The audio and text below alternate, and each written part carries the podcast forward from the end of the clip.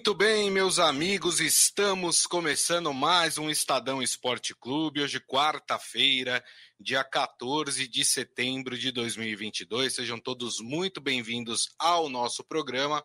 Aproveito e convido vocês a participar aqui da nossa transmissão através das mídias digitais do Estadão: Facebook, YouTube, Twitter e também o LinkedIn. Aproveite, compartilhe o programa, curta o programa, é sempre importante para nós.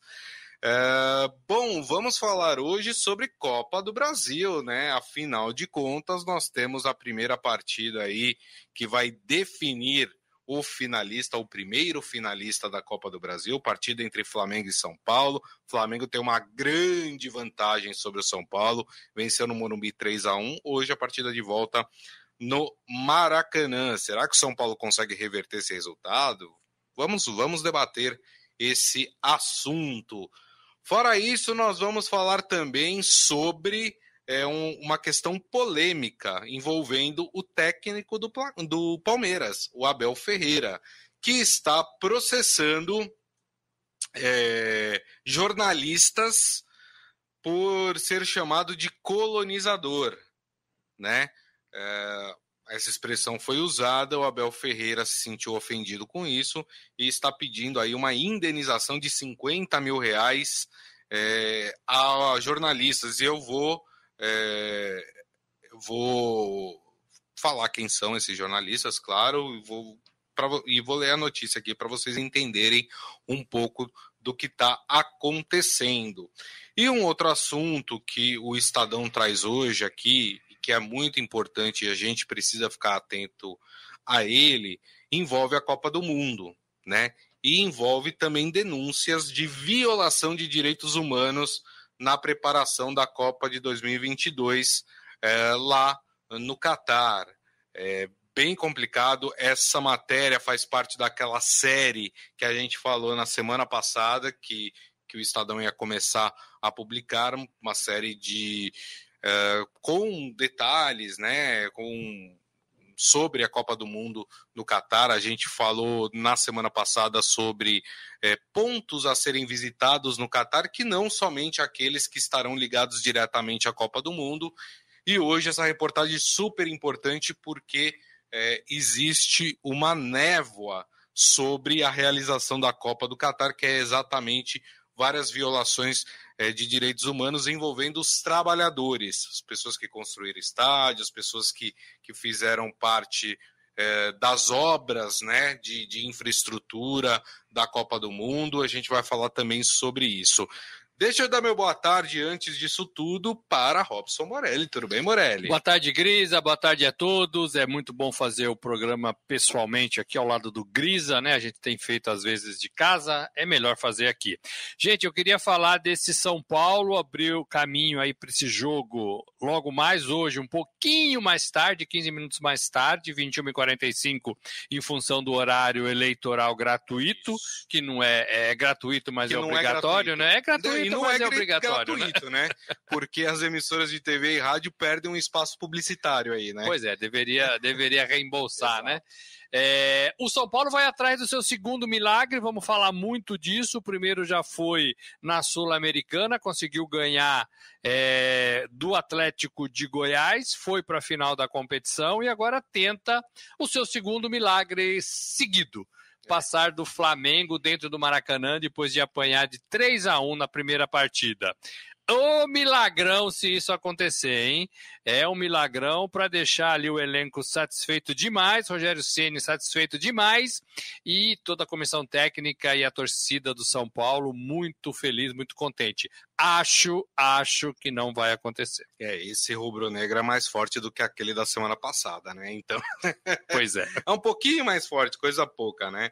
Deixa eu mandar um abraço para a turma que já está aqui com a gente, Ivan Jorge Cury, o Bruno Escudeiro Brito Silva aqui também com a gente, falando: vamos São Paulo, tá empolgado aí com o tricolor paulista. Então a gente abre o programa falando exatamente dessa decisão, como informou o Morelli, 9h45, por causa do horário eleitoral uh, obrigatório, não vou chamar de gratuito, vou chamar de obrigatório. É, e, e, então o jogo acontece um pouco mais tarde no estádio do Maracanã. Vou passar aqui as prováveis escalações das duas equipes para esta partida. O Flamengo tentando manter a sua vantagem, o São Paulo tentando aí, como disse o Morelli, um milagre. O Flamengo deve ir a campo com Santos no gol, Léo Pereira e Davi Luiz na zaga, Felipe Luiz e Rodinei nas laterais, Thiago Maia, é, Igor, Igor, Igor Gomes não, o João Gomes, Everton Ribeiro e o Arrascaeta no meio de campo, e aí na frente Gabriel e Pedro. É o Flamengo indo ali com, com o que tem de melhor para enfrentar o time do São Paulo.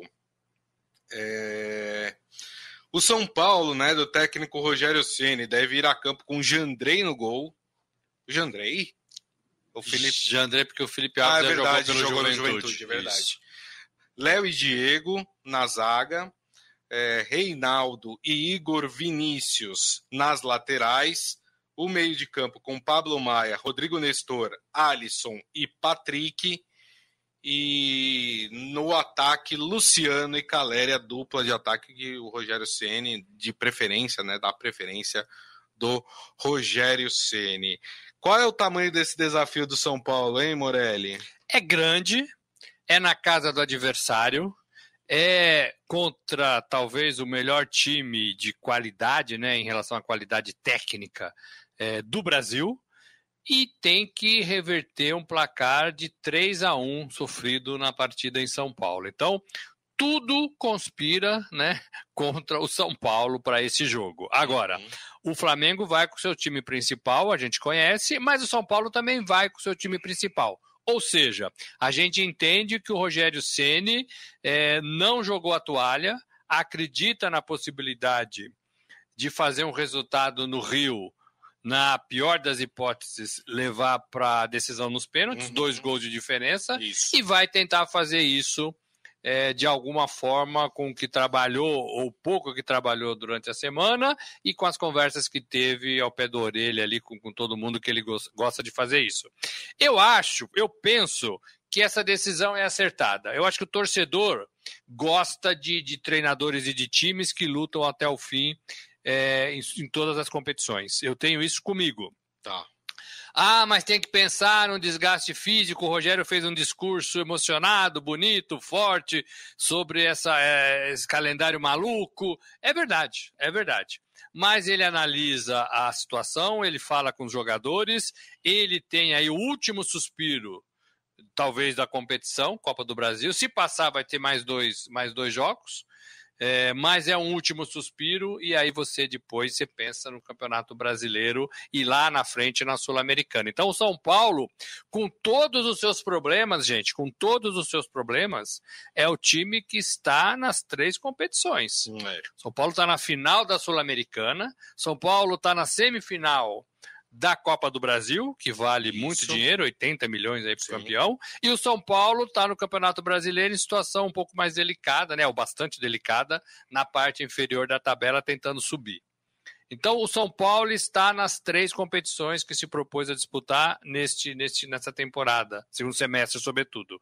Então, gente, a gente precisa reconhecer isso também. Eu gosto da ideia de tentar enfrentar o Flamengo. O Flamengo é um time excelente, mas não é um time imbatível. Empatou com o Goiás. Time misto, time reserva. Tudo bem. Sim. Mas empatou com o Goiás. Não tem, para mim, time imbatível no futebol mundial. Então, eu gosto da ideia é, de o São Paulo tentar se despedir ou conseguir a sua classificação de forma honrosa do tamanho da sua história. Então, ele joga com, com os principais jogadores e depois ele vai analisar o que sobrou para o Campeonato Brasileiro e para a final lá em Córdoba. Córdoba, na Contra o Del Valle. Exatamente, no estádio Mário Kempes. É... Conheceu o Mário Kempes? Não, um não. bom atacante, hein? É... Um bom atacante não, da, não da, seleção argentina. É não tive o prazer de conhecer o Mário Kempis.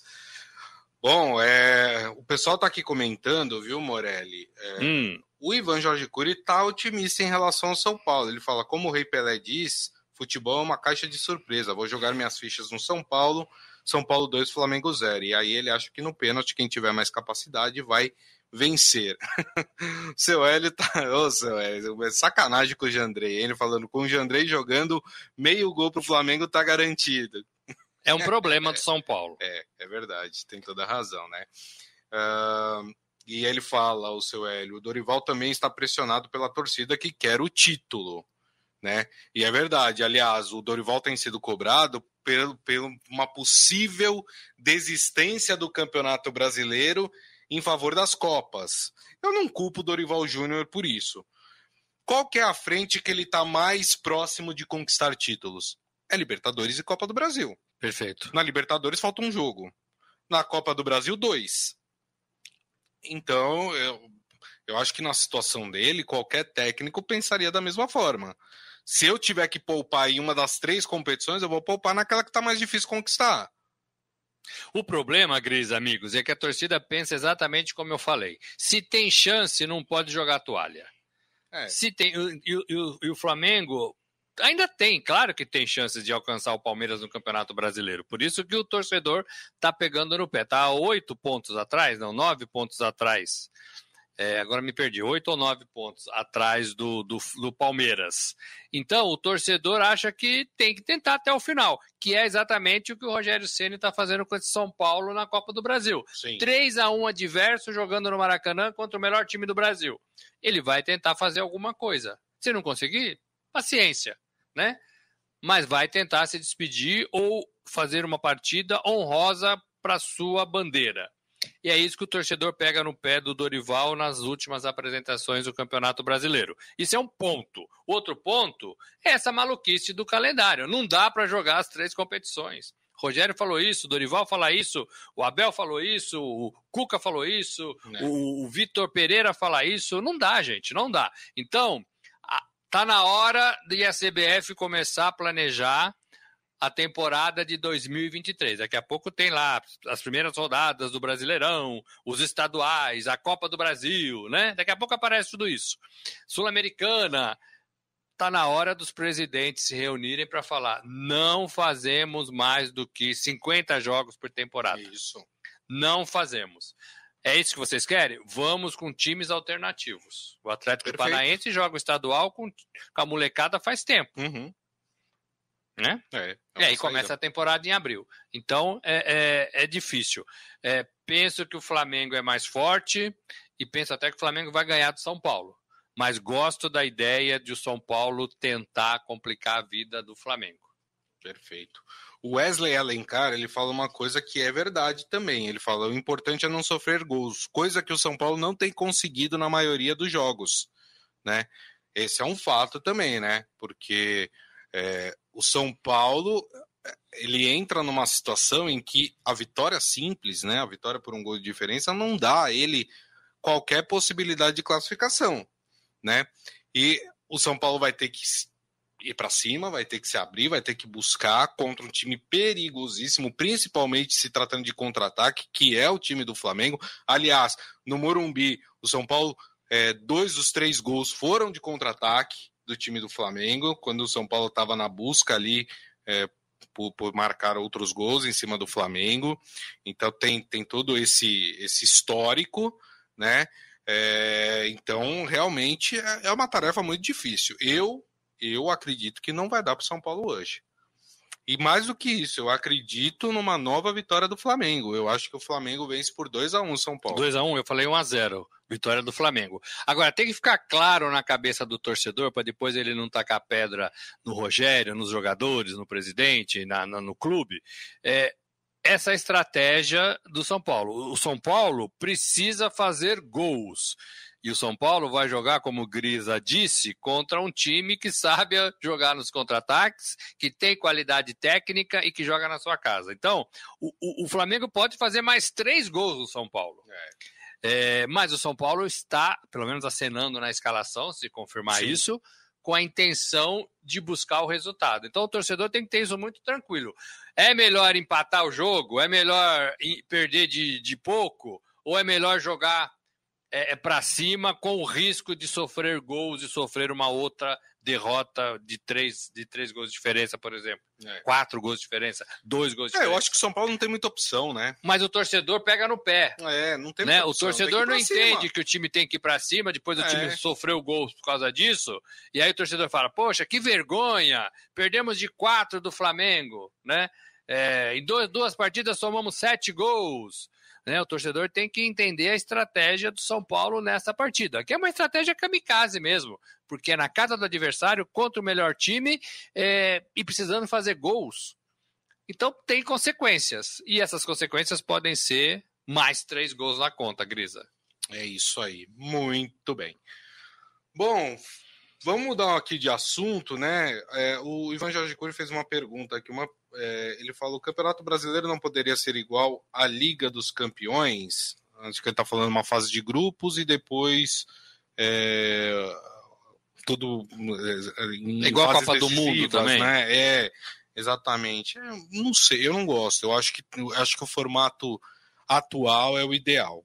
Eu acho que campeonato brasileiro é mais justo dessa forma. Todo mundo joga contra todo mundo. Aquele que soma mais pontos é o campeão. É uma discussão recorrente, mas se institucionalizou desde 2003 é. que o Brasileirão, Série B e Série C serão campeonatos de pontos corridos, né? sistema de disputa de pontos corridos. E as outras competições, as Copas e, e os estaduais, é, mais com essa cara de mata-mata. Eu acho que os dois são bons. É. Eu acho que os dois são bons. Acho que a Copa do Brasil cumpre um pouco esse papel, né? Da, eu acho que cumpre competição. também. E a Libertadores também. Isso. Vamos mudar de assunto aqui, como eu falei no início, né? Vamos falar de uma polêmica envolvendo aí o. Polêmica! envolvendo o técnico do Palmeiras, Abel Ferreira, né? O Estadão traz hoje que o técnico português entrou com duas ações por danos morais contra os jornalistas Mauro César Pereira e Luiz Augusto Simon, que você deve conhecer nas redes sociais, nos portais como Menon, né?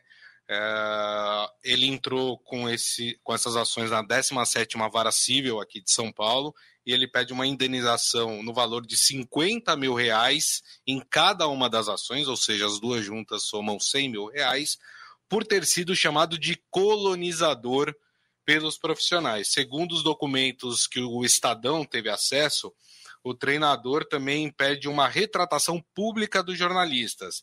Em caso de condenação, os valores das indenizações serão revertidos integralmente a organizações humanitárias de caridade, ou seja, não vai para o Abel, ele vai repassar esse valor para ONGs, né? É, enfim, ONGs diversas. As falas do Mauro César Pereira e do Menon foram veiculadas respectivamente na Jovem Pan e no site UOL, que também serão réus neste processo, né, mas de forma passiva. É, e essas falas aconteceram um pouco depois da vitória do Palmeiras por 1 a 0 sobre o Cuiabá pelo Campeonato Brasileiro no mês de julho. À época, Abel Ferreira comentou sobre a decisão de colocar em campo Gabriel Veron jovem atacante que havia sido envolvido em um problema de indisciplina durante a semana. Uh, ao comentar né, a resposta do Abel Ferreira, o Mauro César Pereira disse que ele teve uma visão de colonizador. Né? A, a resposta do Abel, só para que vocês não se percam, foi a seguinte: de longe, os melhores é, com quem eu já joguei, né? Os jogadores brasileiros, ele estava se referindo, mas mentalmente tem muito que evoluir é, muito a nível de educação, formação, enquanto homens. Também já o disse aqui, porque eles não têm essa formação, eles às vezes não têm noção do que estão a fazer, noção nenhuma, não tem noção é, de, enfim, de fazer essas coisas e apostar na formação é isto, né? Então ele teria falado, olha, são excelentes jogadores, mas é, não tem educação, não tem uma formação que os leve a tomar uma decisão mais acertada. E aí os jornalistas disseram que isso é papo de colonizador. É... Então europeu não bebe, não faz bobagem, é todo mundo disciplinado. Na Europa não tem, não tem jogador é, africano, americano, australiano, neozelandês, enfim, eles estão falando que no modo dele foi uma visão de rebaixar o brasileiro e que isso acontece com jogadores pelo mundo todo, sejam eles brasileiros ou sejam eles europeus. Como é que você vê essa questão do técnico entrar na, na justiça contra a fala é, de jornalistas, Morelli? O texto está truncado porque a gente colocou exatamente o que o Abel falou sobre o Verón, aquela confusão que o Verón que o Verón bebeu, Ele né? fala e, e todo mundo foi português de Portugal. É, e todo mundo e todo mundo publicou e até condenou essa, esse comportamento do jogador que foi embora para o Porto. Isso. Para Portugal, né? Que foi embora para o Porto para Portugal. Eu acho que o Abel é, é, ele, ele adota esse tom professoral que o Mauro César, que foi colunista dessa casa, e o Menon, que é um, um jornalista re, respeitado é, há anos, é, eu acho que é, o Abel adota um, um, um tom professoral para muitas coisas é, e talvez isso também fira brios. Quando ele fala que o jogador, de modo geral, não sabe nada, não tem cabeça, ele além de talvez ofender um jogador, é, ele também possa estar ofendendo o pai do jogador, né? É a família do jogador, a instituição que pegou esse jogador e não conseguiu torná-lo melhor do que ele é. Eu acho que ele joga isso ao vento e, e, e ninguém condena. É, e ele falou isso depois de um, um, jogador dele aparecer bebendo numa festa. Né, e até foi condenado também, né, o ato foi condenado pela presidente do clube, a Leila Pereira. É, agora, eu acho que ele adota o Abel Ferreira um caminho que para mim parece muito claro, que é o caminho do confronto é, para meio que pavimentar uma saída muito brevemente. Ele adotou a mesma postura para se referir a treinadores de futebol e provocou a ira de alguns deles. Uhum. Do Cuca, do Mano Menezes, do Jorginho, alguns com razão de comentar, outros não. Né? Outros não mas alguns com razão de comentar e outros não. Ele, a gente não precisa nem falar isso, que todo mundo vê há anos, né? Que ele está aqui, o, o, quanto ele maltrata a arbitragem brasileira e condena a arbitragem brasileira, com bastante cartões amarelos sim, e algumas sim. expulsões. É, e agora ele aciona é, por se sentir ofendido, é um direito dele, claro, não vou entrar nem no mérito disso é, e vai para a justiça contra dois jornalistas do país. A gente sabe que ele. Para mim, tudo isso faz parte de uma situação de combate para que ele não cumpra o seu contrato até dezembro de 2024. Eu acho que ele não fica até lá. Eu acho que ele já tem um período de missão cumprida no Palmeiras, é, já desperta interesse de clubes da Europa. Uhum ainda não da primeira prateleira, do primeiro lugar na prateleira, mas de clubes Sim. medianos, pode acontecer de, no meio da temporada que vem lá na, na, aqui no Brasil, começo da outra temporada na Europa, é, ele ser seduzido a voltar para a Europa de onde ele veio. Ele não é um tá. treinador que esquenta banco. Ele começou em Portugal, foi para a Grécia, na minha visão, é, um lugar pior do que Portugal para jogar futebol, para se trabalhar com futebol, e veio para o Brasil sem nada na bagagem. O Brasil transformou o Abel no cara que ele é e ele é um cara que Perfeito. sabe comandar time. Então eu acho que ele existe um cenário propício para que ele saia muito brevemente. E aí o Palmeiras tem que se preparar. E tem também o fato do nome dele já ter sido ventilado para assumir o lugar do Tite. Se tiver brecha para isso, a CBF vai conversar. Né? É, é, conhecer um pouco o futebol brasileiro pode ajudá-lo nisso, mas essas questões podem atrapalhá-lo claro. a, a, comandar a seleção. Eu acho que, que, que talvez ele precisasse de um pouco mais de orientação nesse sentido. Né? Ele é um treinador bom, que ganhou muitas coisas, é, mas às vezes ele passa um pouco do ponto também. Estou é, falando do cenário geral claro, que envolve claro. o Abel Ferreira, né? Não estou nem discutindo que ele já ganhou, está na iminência de ganhar o Campeonato Brasileiro, que é um título que falta. Ele critica demais o calendário da CBF. Eu não sei se ele tem é, coragem para suportar mais uma temporada Entendi.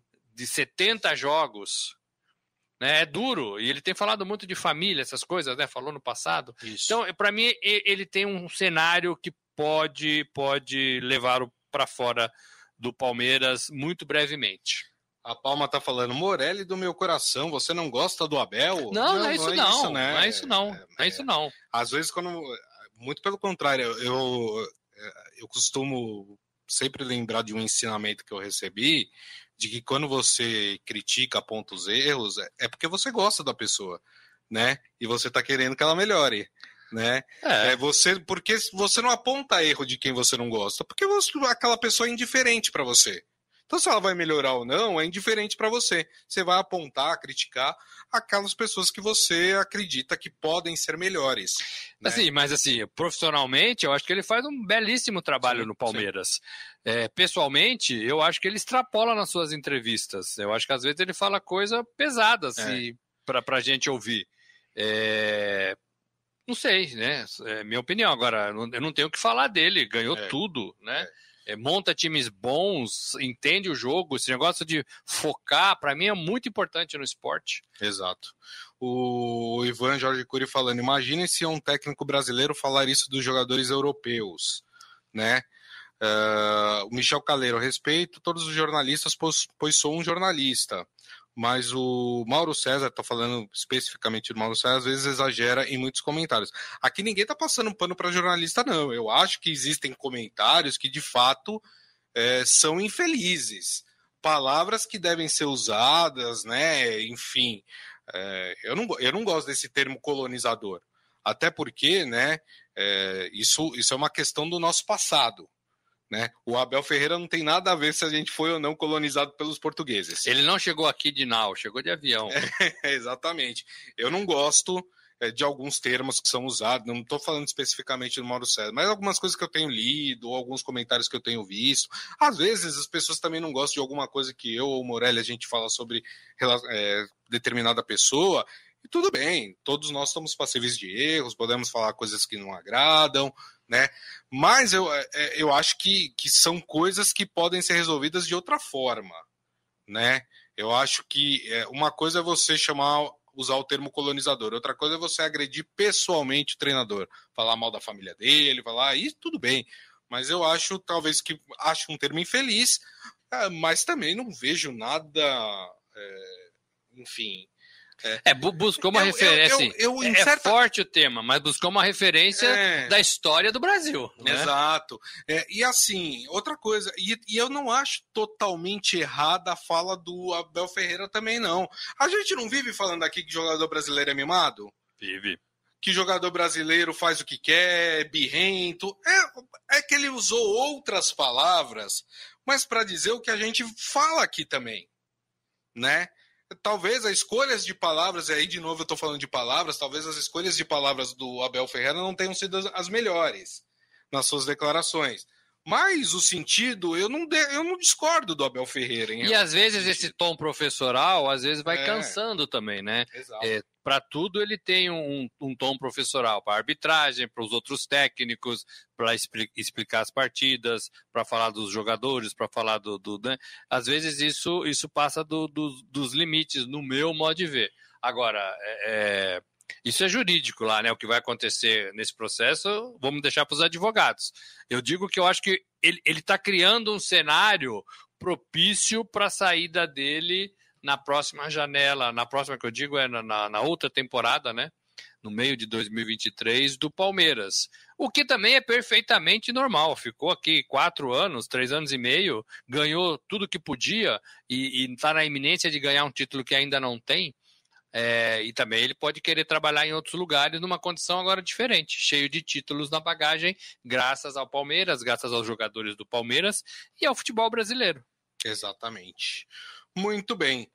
Mudando de assunto aqui, convido vocês a ler é, a nova reportagem que foi publicada aqui desse especial que o Estadão fez. O Estadão esteve em Doha, lá no Catar, onde vai acontecer a Copa do Mundo, e uma série de reportagens está sendo publicada desde a semana passada né? E, e, hoje foi publicada essa matéria que fala sobre o, o, lado ruim da Copa do Mundo, o lado obscuro da Copa do Mundo, né? Que é a questão trabalhista lá no Catar. É, a Luciana Dinievix, é isso? Acertei? Acho que é isso. É isso. Ela estava lá no Catar. A Luciana. E, isso. Ela investigou essa, essa essa questão trabalhista lá no Catar, que tem sido apontado, né, eh, desde a época em que o Catar começou ali as suas obras para de estrutura da Copa do Mundo, né? E ela entrevistou alguns trabalhadores lá é, em Doha, né? Muitos deles, obviamente, não quiseram se identificar porque tem medo de represália e, infelizmente, isso acontece, né? A gente está falando de uma monarquia, né? Uma espécie de monarquia lá no Catar. Você tem um, um, um sheik, né? Que, que é o, entre aspas, dono do país, né? Enfim. Uh, e olha só, é, é, ela colheu aqui alguns depoimentos. Eu, eu, fiquei muito, muito intrigado com essa do indiano, né? Que trabalha lá, que falou com a reportagem do Estadão. Eles começam a trabalhar quatro horas da manhã, de sábado a quinta-feira, né? É, e aí eles trabalham das quatro às dez da manhã. Aí eles param de trabalhar por quê? Por causa do calor. Subiu o sol, mais de 40 graus. Aí eles param de trabalhar, porque, enfim, é impossível trabalhar nessa temperatura. Aí eles retomam às três horas da tarde o trabalho e invadem a madrugada. Ou seja, a gente está falando aí de mais de 12 horas de trabalho, é, em que eles têm um período aí curto para descanso, né? Porque se eles entram às quatro da manhã, eles trabalham até o início da madrugada, tem o que aí duas, três horas de descanso, né? E o salário médio é de R$ 2.800 para esses trabalhadores, né? É, e quando as temperaturas lá no país são mais amenas, que isso acontece no inverno, né? Eles fazem hora extra além disso tudo que eles já trabalham, eles fazem hora extra e aí o salário pode ir a R$ 3.800, né? É, muita gente ali dos países vizinhos foi para o Catar para poder trabalhar, é o caso desse indiano. Ele não fica, ele fica com uma parte pequena do salário, ele manda a maior parte do salário dele para a família na Índia, né? É, mas isso mostra também um abuso dos direitos humanos quer dizer, um abuso dos direitos dos trabalhadores. É uma reportagem muito interessante e, e, e, acende o um alerta. Eu acho que mais do que isso, Morelli, acho que é uma questão que a FIFA faz vistas grossas em relação a isso. A gente não viu a FIFA criticando esse tipo de, uh, de comportamento do governo do Catar em relação aos seus trabalhadores, né? É isso, eu acho que a grande responsável é a FIFA e a dona FIFA, porque quando ela finca a bandeira no país sede, ela toma conta de tudo, mas ela não acompanha todos esses procedimentos, essa, essas, essas obras, né? essa construção ou reconstrução do país sede é, durante 10 anos, durante 5 anos. E aí você tem aí os imigrantes é, no Catar é, maltratados de forma geral, com moradias. Tem bastante foto ali, né? É, tem, tem, é, vídeo também com, na reportagem. Com moradias inadequadas, condições inadequadas, é. alimentação inadequada, pagamento inadequado. Falta água. Para fazer uma competição que a gente sabe que é bilionária. Bilionária. É, e para colocar o Qatar no, no, no, no mapa esportivo de forma definitiva. A FIFA faz isso sempre, não é a primeira vez que isso acontece, mas a FIFA acompanha tudo de longe, sempre com o discurso de que vamos investigar, estamos averiguando e a Copa já acabou e todo mundo vai embora e todo mundo é dispensado e a FIFA finca sua bandeira no próximo país que vai sediar a competição dali a quatro anos. Então é uma, é uma situação recorrente em países que reconstrói ou constrói uma Copa do Mundo, é, sobretudo aqueles que, que, que já não têm por hábito né, respeitar é, as outras, as outras é, é os imigrantes, respeitar mulheres, e a gente sabe que o Catar é um país desses, né? Então a gente precisa falar.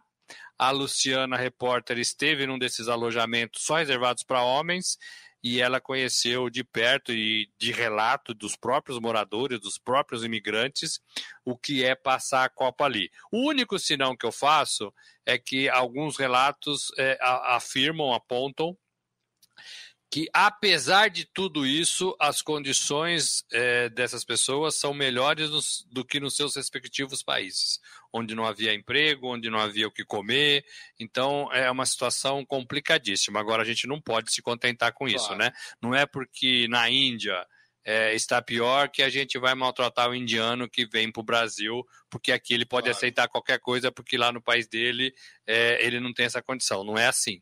Né? Existe uma cartilha é, ou deveria existir uma cartilha de direitos humanos existe, né? Mas de, na FIFA, por exemplo, é sobre a construção e reconstrução e as obras dos países sedes de Copa do Mundo. Eu acho que a FIFA teria que encabeçar isso, é, legislar sobre isso e acompanhar isso mais de perto. Perfeito. Mais de perto, em qualquer lugar do mundo. É isso. É isso. E a reportagem completa está lá no nosso portal estadão.com.br, com fotos, com vídeo, com dados sobre isso. Tem um dado impressionante de 2010 a 2020, 6.500 trabalhadores morreram no Catar. 6.500. É muita coisa. É, há um, uma estimativa de que cerca de 37 trabalhadores morreram diretamente na construção dos estádios da Copa do Mundo. Né? Então, são dados alarmantes, de fato. Está lá a reportagem completa. Convido vocês a ler lá no nosso portal. Bom, Morelli, para encerrar o programa de hoje, vamos falar de Champions League, porque afinal vamos. tivemos jogos ontem, temos jogos hoje, né? Vamos falar então dos jogos que aconteceram ontem. Nós tivemos aí a recuperação do Liverpool, né, que tomou uma goleada na primeira rodada e ontem venceu 2 a 1 o Ajax lá no seu estádio no Enfield, né? Com isso, o, o Liverpool conseguiu subir para a segunda colocação, ultrapassou o Ajax inclusive é, no grupo A. É, o outro jogo desse grupo vai acontecer hoje, né, entre Rangers e Napoli. É, jogam na Escócia, né? O Napoli é o que lidera este grupo A, é, também com três pontos. Nós tivemos ontem é, no, pelo grupo B, o Porto tomando uma goleada em casa, né? O Clube Bruges da Bélgica meteu 4 a 0 no Porto e o Atlético de Madrid perdeu para o Bayer Leverkusen na Alemanha 2 a 0. O Clube Bruges, olha só quem diria, lidera esse grupo com seis pontos, duas vitórias em dois jogos, seguido do Bayer Leverkusen, que está na frente do Atlético de Madrid por desempate ali nos critérios, eh, já que os dois têm o mesmo número de pontos. Vou falar todos os resultados, depois é, colho aqui o que o Murelli quer destacar sobre os jogos de ontem. No grupo C, a Inter de Milão venceu Vitória Pilsen da República Tcheca por 2 a 0 na República Tcheca. Vitória Pilsen provavelmente será o saco de pancadas desse grupo. E aí o grande jogo de ontem foi entre Bayern de Munique e Barcelona. O Bayern de Munique venceu na Alemanha por 2 a 0, lidera é, o grupo C com seis pontos e tem o Barcelona ali na segunda colocação com três pontos, que é o mesmo número de pontos da Inter de Milão. E no grupo D, nós tivemos a vitória do Sport em Portugal sobre o Tottenham, importante vitória do time português, e o Olympique de Marselha, que conheceu a sua segunda derrota na, na, na Champions League, perdeu em casa para o Eintracht Frankfurt, da Alemanha. Com isso, o Sporting lidera com seis pontos, seguido do Tottenham, que tem três pontos. E fechando os jogos de ontem, pelo grupo E, nós tivemos o Dinamo Zagreb. Opa, não, peraí, eu tô vendo bobagem aqui. Peraí. Não, não tem jogo. Acabou. Era até o grupo, o grupo D. Agora. O Barcelona é colocado no seu devido lugar, já se esperava isso pela reconstrução do clube espanhol, embora a gente né, tenha falado ontem é, da importância do Barcelona voltar à Liga dos Campeões e voltar ao cenário dos principais clubes da Europa. Muito difícil, muito difícil. E o Liverpool retomando o seu lugar na Liga dos Campeões e também na temporada da Europa. Não né, tá voltando a ser o que era. É, hoje tem jogos também, né? Hoje tem é. jogos interessantes e o PSG em campo com o Neymar em boa fase. Exatamente. Ó, pelo grupo E, nós temos Milan e Dinamo Zagreb né, é, em campo, é, jogo que acontece na Itália, e temos o Chelsea tentando se recuperar da derrota na estreia, que causou inclusive a demissão do técnico. O Chelsea joga em casa contra o RB Salzburg. O Dinamo Zagreb lidera esse grupo com três pontos, seguido de Milan e Salzburg, os dois com um ponto. Aí no grupo F nós temos Shakhtar Donetsk contra o Celtic da Escócia, Real Madrid contra o RB Leipzig. Shakhtar e Real Madrid lideram aí esse grupo, os dois com três pontos. Vou falar aqui todos os jogos e depois a gente comenta. No grupo G, temos Manchester City Borussia Dortmund, jogo interessante desse grupo. E na outra partida, o Copenhagen jogando contra o Sevilha, jogo que acontece na Dinamarca, né? O Manchester City lidera com três pontos, seguido pelo próprio Borussia Dortmund, que também tem três pontos. E aí, no grupo H, o último grupo aí da Liga dos Campeões, nós temos o Maccabi Haifa jogando em Israel contra o PSG de Neymar, como disse o Morelli, e temos o jogo entre Juventus e Benfica, jogo que acontece no estádio da Juventus. O Benfica lidera esse grupo com três pontos, seguido do Paris Saint-Germain, que também tem três pontos. Os seus destaques, Morelli. Muito rapidamente, o, o Juventus e Benfica é um bom jogo. É um time, é uma partida boa de se ver. É, o City, para mim, volta a campo e continua como um dos favoritos o time do Neymar, PSG, vai para Israel e para mim vai ser talvez uma das maiores goleadas da Liga dos Campeões. Se o PSG jogar o que vem jogando, da forma com que vem jogando, com a seriedade que vem jogando, é capaz do Neymar fazer uns cinco gols hoje. É, e aí, e aí é, é, continuar a sua caminhada aí na competição. Então são jogos importantes e o Real Madrid é sempre gostoso de ver o Real Madrid jogar, Sim. né? É sempre gostoso de ver Vinícius Júnior, Rodrigo, Benzema, aquela turma toda do Real Madrid. Então são os, os destaques para essa para essa rodada agora no meio da tarde, gente. Muito bem. Bom, deixa eu ler as últimas mensagens aqui antes de encerrar o programa. O Edgar Cutrim é, falando vamos Mengão.